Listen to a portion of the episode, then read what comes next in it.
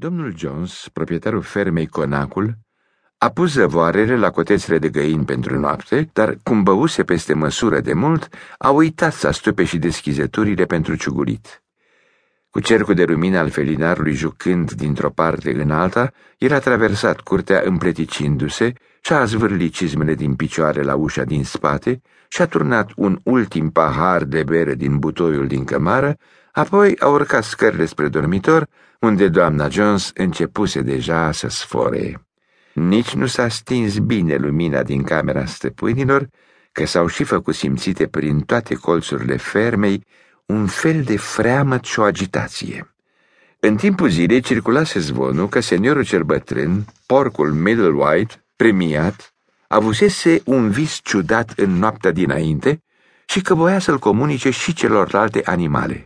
Căzuseră de acord să se întâlnească toate în hambarul cel mare, îndată ce domnul John se retrăgea la o distanță sigură.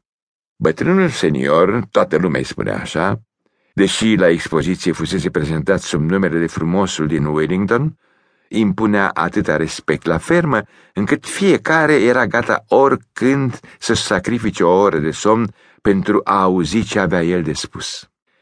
La un capăt al hambarului cel mare, pe un fel de platformă înălțată, seniorul aștepta deja instalat pe culcușului de paie, sub un felinar agățat de o bârnă. Avea 12 ani și în ultima vreme crescuse parcă prea lăbărțat, dar era încă un porc cu aspect maestos și arăta înțelept și binevoitor, cu toate că niciodată nu îi se tăiaseră colții. Nu după mult timp au început să sosească și celelalte animale, fiecare făcându-se comod după obiceiul său. Primii au venit cei trei câini, Bluebell, Jesse și Pincher.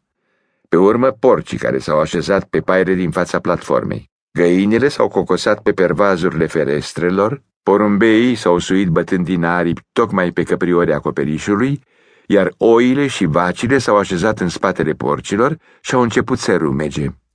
Boxer și Clover, cei doi cai de tracțiune, au sosit împreună, mergând foarte încet și atent cu copitele lor mari și păroase, de teamă să nu calce vreun animal ascuns în paie.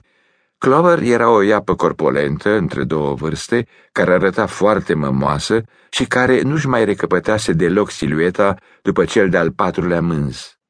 Boxer era un animal uriaș, înalt de peste un metru optzeci și mai puternic decât oricare doi cai normal luați la un loc. O dungă albă îi mergea de-a lungul capului, dintre urechi până la nas, dându-i un aer destul de nătărău și, de fapt, el nici nu era prea inteligent, dar toată lumea îl respecta pentru tăria lui de caracter și pentru formidabila putere de muncă.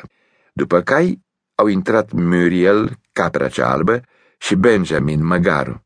Benjamin era cel mai bătrân animal de la fermă și cel mai puțin sociabil. Vorbea rar, iar când vorbea, de obicei lansa câte o remarcă plină de cinism, de pildă, spunea că Dumnezeu îi dăduse coadă ca să gonească muștele, dar că el ar fi preferat să nu aibă nici coadă, nici muște. Numai Benjamin, dintre toate animalele de la fermă, nu râdea niciodată. Dacă îl întreba cineva de ce, spunea că nu vedea nimic de râs. Și totuși, chiar dacă nu recunoștea deschis, se simțea legat de boxer. Și unul și celălalt își petreceau duminicile de obicei pe pășunea cea mică din spatele livezii, păscând umăr la umăr, fără să scoată o vorbă. Cei doi cai tocmai se instalaseră când au intrat în șir în hambar un câr de rățuște rătăcite de mama lor, măcăind în șoaptă și fâțăindu-se dintr-o parte într-alta în căutarea unui loc unde să nu fie călcate în picioare. Clover a făcut un fel de zid în jurul lor cu piciorul ei din față, iar rățuștele s-au ghemuit la pământ una după alta, la adăpostul piciorului ei și au adormit imediat. În ultimul moment a intrat și Molly, iapa cea albă, frumușică și proastă, care trăgea la cabrioleta domnului Jones, cu un mers afectat, elegant, molfăind o bucată de zahăr. Ea și-a ales un loc în față și a început să-și vânture coama albă, sperând să atragă atenția celorlalte animale către pangricile roșii cu care și-o purta împletită. Ultima a intrat pisica, privind în jur ca de obicei, după locul cel mai călduros. Până la urmă s-a înghesuit între Boxer și Clover și odată instalată s-a pus mulțumită pe tors și așa a ținut-o tot.